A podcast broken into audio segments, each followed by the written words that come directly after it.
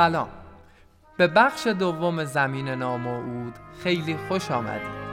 همونطور که شنیدیم تو بخش اول درباره پیش زمینه های خلق رمان ما صحبت کردیم. حالا میرسیم به تحلیل کتاب.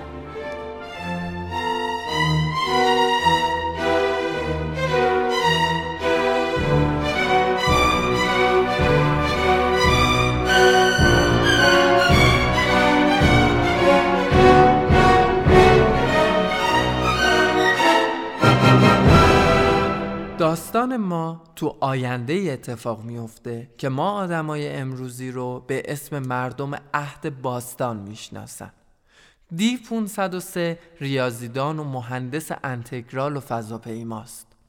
انتگرال یک کشتی موشکیه که قراره برای سفر به سیاره‌های بیگانه استفاده بشه. شخصیت به شدت خط‌کشی شده داره و جزو عاشقان ولی نعمت به شمار میره. داستان ما بین دستنوشته های این مهندس روایت میشه که طی اون سیر تحول شخصیت دی 503 از یک ماشین به یک انسان رو شاهد هستیم. نیت دی 503 از این یادداشت ها خونده شدن اونها توسط ساکنان سایر سیاره هاست تا با تمدن پیشرفته خودشون اونها رو آشنا کنه. داستان ما در بستر یه حکومت توتالیتر و فضای شیشه‌ای شکل میگیره. منشأ این ایده از نظریه پانوپتیکون یا سراسربینی جرمی بنتامه. بنتام شکلی از معماری رو ارائه میکنه که تو ساده ترین نگاه بهش دست زندانبانها رو برای نظارت کامل روی زندانیا باز میذاره. اساس سراسربین این شکلیه که یه ساختمون مدور از بناهای زنجیره‌ای تو پیرامون خودش و یه برجی تو مرکزش با پنجره‌های عریض مشرف به نمای کل ساختمون مدور تشکیل میشه.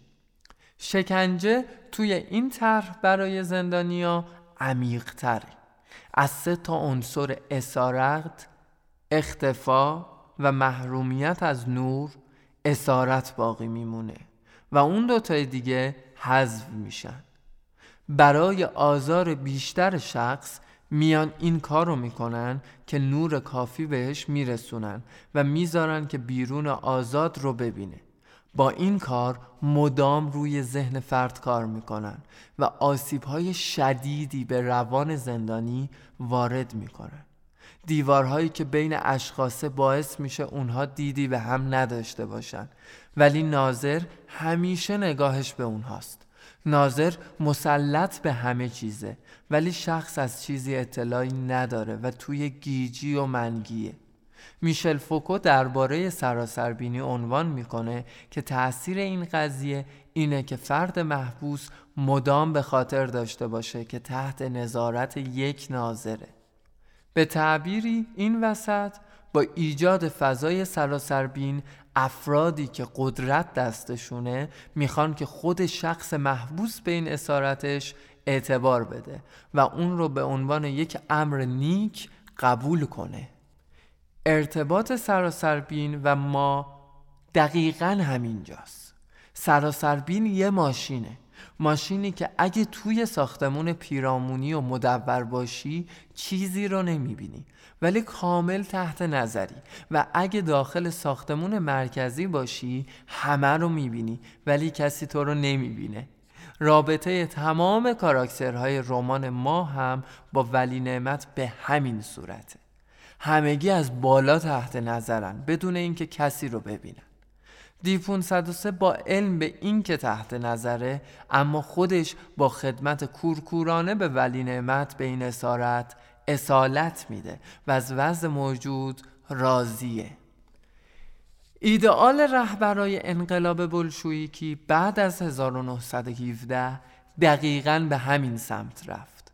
کمونیسم و افکار مارکس تو کشور حرف اولو میزد و همه مردم تو حرف برابر بودن. واهی بودن آرمان کمونیسم توی مهمترین انقلاب کمونیسمی تاریخ از همون اول واضح بود. زیادخواهی رهبرا و انحراف از شعارهای کمونیستی نوید آینده مستهلکی برای شوروی و مردمش میداد.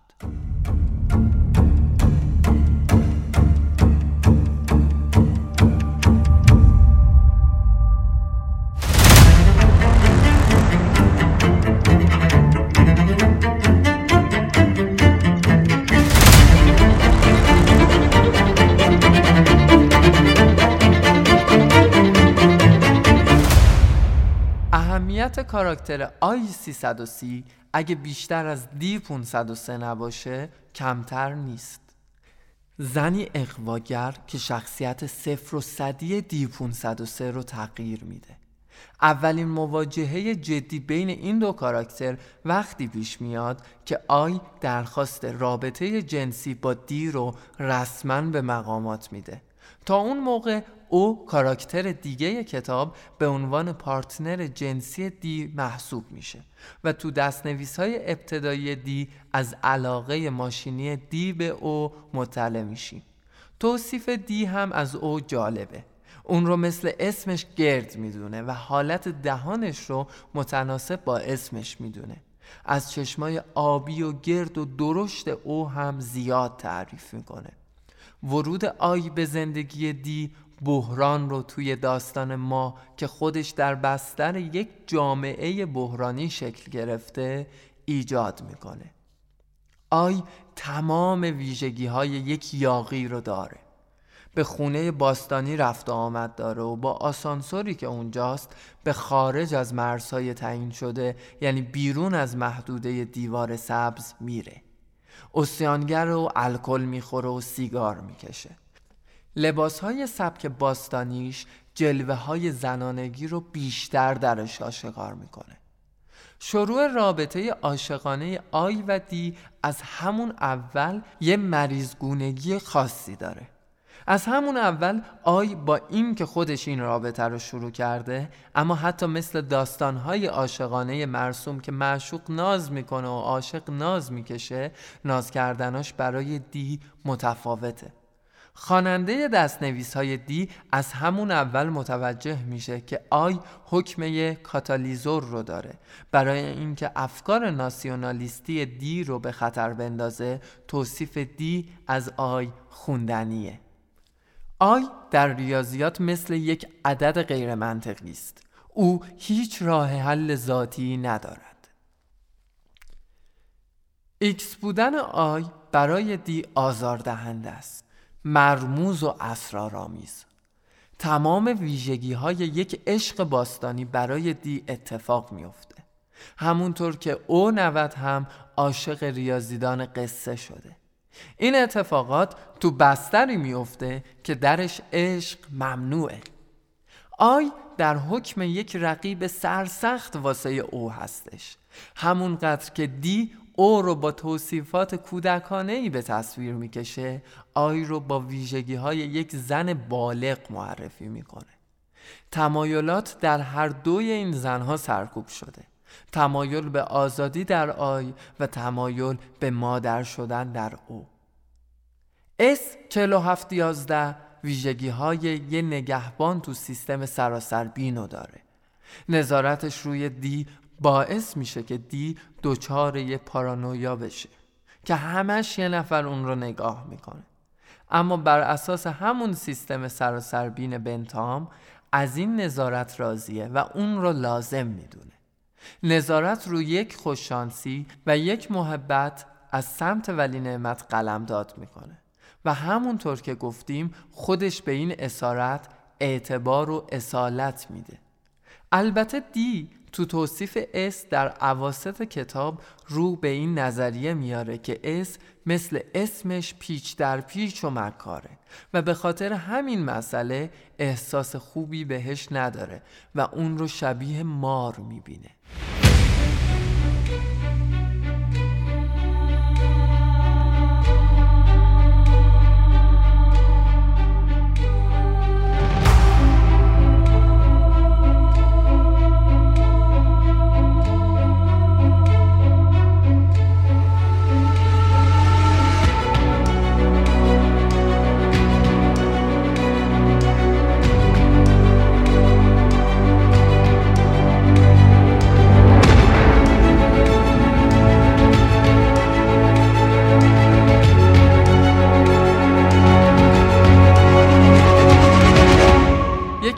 عجیب‌ترین روابط توی کتاب اشتراک او در پارتنر جنسی بودن آر و دی هست. دی و آر دوستای قدیمی هم هستن. آر 13 شاعره و با مفی، سازمانی که بر علیه حکومت فعالیت میکنه، ارتباط داره. البته دی از این قضیه خبر نداره و با این که توی ارتباط با او و اشتراکشون در داشتن او به آر حسودی نمی کرد، اما به خاطر رابطه آی با آر، دی به اون حسادت میکنه. آر تا حد ممکن از ارتباطش با مفی پرده برداری نمی کنه. در متن منطق و ریاضیات شعر میگه و در گرد همایی ها حضور داره، ولی رگه های انتقادی رو میشه تو حرفاش دید. انتقاد به محرومیت بیان هنری و محرومیت فردی اشخاص جامعه خودش.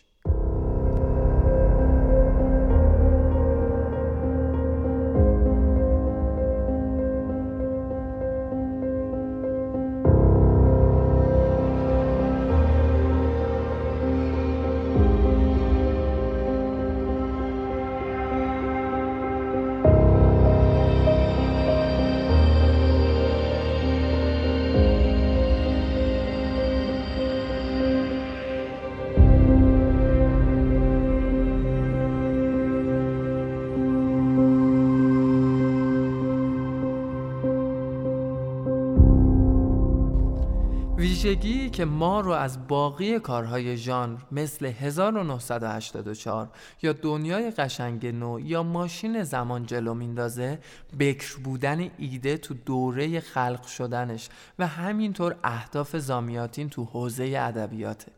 زبان مسئله مهم و حیاتی برای زامیاتین شده. ما برای هاکسلی و اورول منبع الهام میشه و اینقدر زامیاتین تو نوشتنش بی نقص عمل میکنه که ازش به عنوان کتاب مرجع ادبیات پادارمان شهری یاد میکنه. تیزهوشی زامیاتین اینجاست که قرن 30 رو برای هجو حکومت وقت خودش انتخاب میکنه، با اینکه این هجو از چشم حاکمیت شوروی دور نمیمونه و تا 1991 که شوروی از بین میره این کتاب چاپ نمیشه، اما خاصه تو بحث ادبیات این کتاب در حد اولیس جویس میتونه قابل بحث باشه و نظرها رو به خودش جلب کنه. زامیاتین ما رو به دید من در حکم یک مانیفست علیه دروغ نوشته، دروغی که شالوده کمونیسم رو تشکیل میده. مردم رو با نگاه سیاه و سفید و صفر و صدی و رادیکال خودش از یک موجود با احساس به ماشین‌های بی روح اسارت زده مبدل میکنه. زامیاتین درک صحیحی از دوره زمانی خودش داشت. ما نگرانی زیاد زامیاتین رو نسبت به آینده نشون میده. پیشبینی زامیاتین از آینده شوروی درست از آب در اومد. لنین و بعد از اون استالین خیلی دقیق روی الگوی ناظر یا همون ولی نعمت نشستن، مخصوصا استالین که دوره ترسناکی رو توی شوروی به وجود آورد، عصر وحشت و دوره وحشت انگیزی که روبسپیر بعد انقلاب کبیر تو فرانسه ساخت با انقلاب کمونیستی توی روسیه نمود پیدا کرد و ایدئولوژی غیر از ایدئولوژی کمونیسم و حضور یک ناظر تو جامعه وجود نداشت. قتل، اعدام و سرکوب زیر لوای خادم مردم بودند.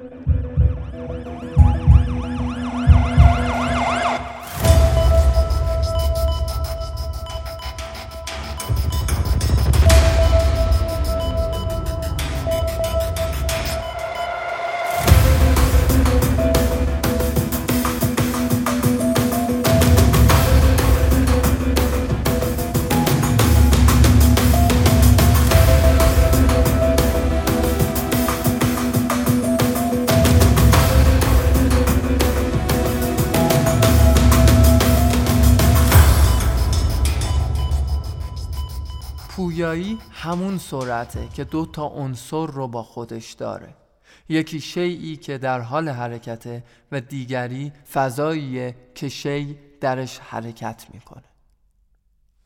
تو توصیف از اهمیت تداوم در فضای بوچونی گفتیم که این اصل فوتوریستی توی کتاب ما از دید تیم ما مهمه. به نظر من با توجه به این تعریف و با نگاه به ما میتونیم بین دی 503 و شیء در حال حرکت نقطه اشتراکاتی ببینیم. فضای شیء همون فضای ساخته شده به دست ولی نعمته و شیء ریاضیدان قصه. اصل فوتوریسمی پویایی رو سرعت میدونه و یکی از ویژگی‌های جهان ما سرعت بالای افراد جامعه و مناسبات جامعه است. دی در طول قصه نگران اینه که انتگرال به موقع تحویل داده نشه و از سمت حکومت هم فشار رو روی خودش احساس میکنه. سرعت و خشونت اساس کار دیکتاتوری حاکم روی جامعه ماست و همین باعث میشه برای خیلی از خواننده ها تصویرسازی ذهنی از این کتاب با اشکال فوتوریسمی همراه باشه. من فکر میکنم ولی نعمت توی قصه زامیاتین طوری عمل میکنه که کاراکترها رو به سمت یک جبر تعینی میبره. ولی نعمت دم از آزادی عمل اشخاص میزنه، اما چیزی که وجود داره اینه که خواست جامعه از اول توسط یک نفر خاص تعیین شده. زامیاتین باهوشتر از چیزیه که میشه فکر کرد. دور از ذهن نیست که حتی واسه ترسیم شکل جامعه داستان ما نگاهی هم به یوتوپیای مور داشته. تامس مور توی اون کتاب از جایی به اسم آبراکسا میگه که یوتوپوس فرمان رواشه. هیتلودی دریانورد پا به این منطقه میذاره و مدتی از عمرش رو اونجا سپری میکنه و بعدها یه تورایی مثل یه سفیر غیر رسمی به اروپا برمیگرده تا ساختار آبراکسا رو به اروپاییان بشناسونه. اتفاقی که توی ما میفته اینه که انتگرال میخواد سفیر ایدئولوژی ولی نعمت تو سایر بخشای کهکشان باشه، صدور انقلاب کنه و شرق و غرب رو کنار بزنه و به هم گره بده. رویای آزادی رو که در قالب سراسربین از مردم گرفته رو حالا میخواد با انتگرال از مناطق دیگه کهکشان هم سلب کنه. ولی نعمت مهمترین ایده پرداز کتابه.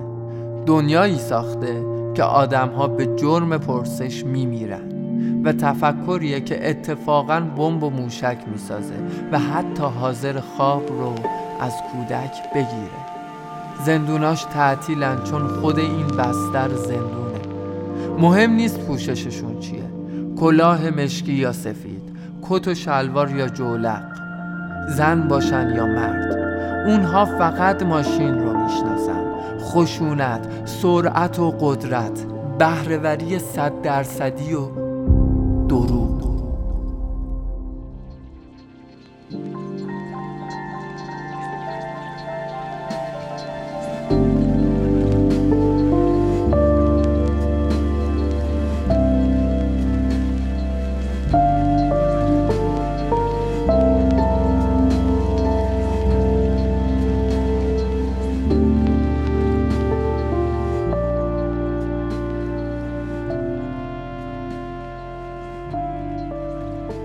تحلیل این کتاب هم به پایان رسید. مثل همیشه ما با نقد و نظرات شما حالمون خوب میشه. از طریق سوشال مدیا مثل اینستاگرام و توییتر میتونید ما رو دنبال کنید. از حامی مالی این قسمت یعنی نشر ویدا و تیم خوبش کمال تشکر رو دارم که حمایتمون کرد. اوقاتتون به خیر و سلامتی بگذره. و در آخر این اپیزود متنی رو با صدای پدرام عسکری بشنوید.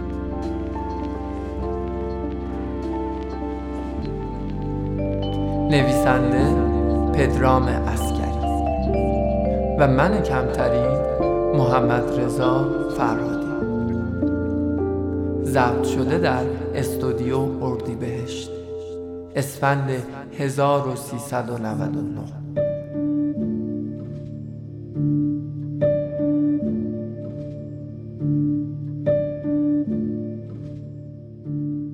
با بوسه‌ای از تو آزادی را از این شهر سلب خواهم کرد. در مرکز این شهر شیشه‌ای تا مرز جنون و مرگ با تو خواهم رقصید. سیاهی و سفیدی را از دو سوی مداد رنگی های به زور تراشیده شدم کنار خواهم زد. آنها را از حصر مقوای سیاه و سفید اطرافشان بیرون خواهم کشید. زندان خیال را به بند می کشم و مداد رنگی هایم را به بوسه‌ای با خیال هایم مهمان خواهم کرد. تن ظریف و گردت را در مقابل ودیع نعمت می بویم و می پویم و می جویم. گلستان تصنعی آنان را به آتش رویا مبدل می کنم و طعم شیرین خیال را از لبهایت می روانم. تو را در مقابل همه این پیچ و مهرگان چون آهویی در پی خود می کشم. تمنای خیال را در ذره ذره وجودت خواهم کاشت و ظلمت شب را برایت به سبزی بیکران خلوت مقدس دو عاشق بدل خواهم کرد. تو را مجدد از دنده های پر از دردم متولد می سازم و شیپور را پیش از نواخته شدنش به یغما می برم. عشق را به خاطر ما به تاراج می برم و ساز سفر را در تن کوچکت بی اجازه از هر مفتشی کوک می کنم. سرود حیات را در کوچه کوچه پیکر نازنینت فریاد می زنم. اجازه ده تا سازم ترانه خیال را در گلوی بغض آلود خیابانهایت بنوازد. اجازه هم ده تا غبار را در معابرت تنبیه نمایم. میخواهم حنایی مغضوب و فراموش شده را دوباره بر کالبد نیمه جانت بپاشم. میخواهم تک تک کلماتی را که الان با تو میگویم مرثیه‌ای باشد بر رویای تبالود ولی نعمتان سیاه و سفیدمان. بانوی من، این آخرین خطوط مرا مزه مزه کن. دستانم را زیر باران پس نزن. لبهایت را از لبانم جدا نکن. مثل من پا بر شیشه ها بگذار و برقص. چشم بسته آغوشت را بر من بگشا. رازهایت را فاش کن. بخند، گریه کن، زندگی کن، بمیر. بانوی من، خیال کن. خیالی سبز چون روح سبز بزرگ.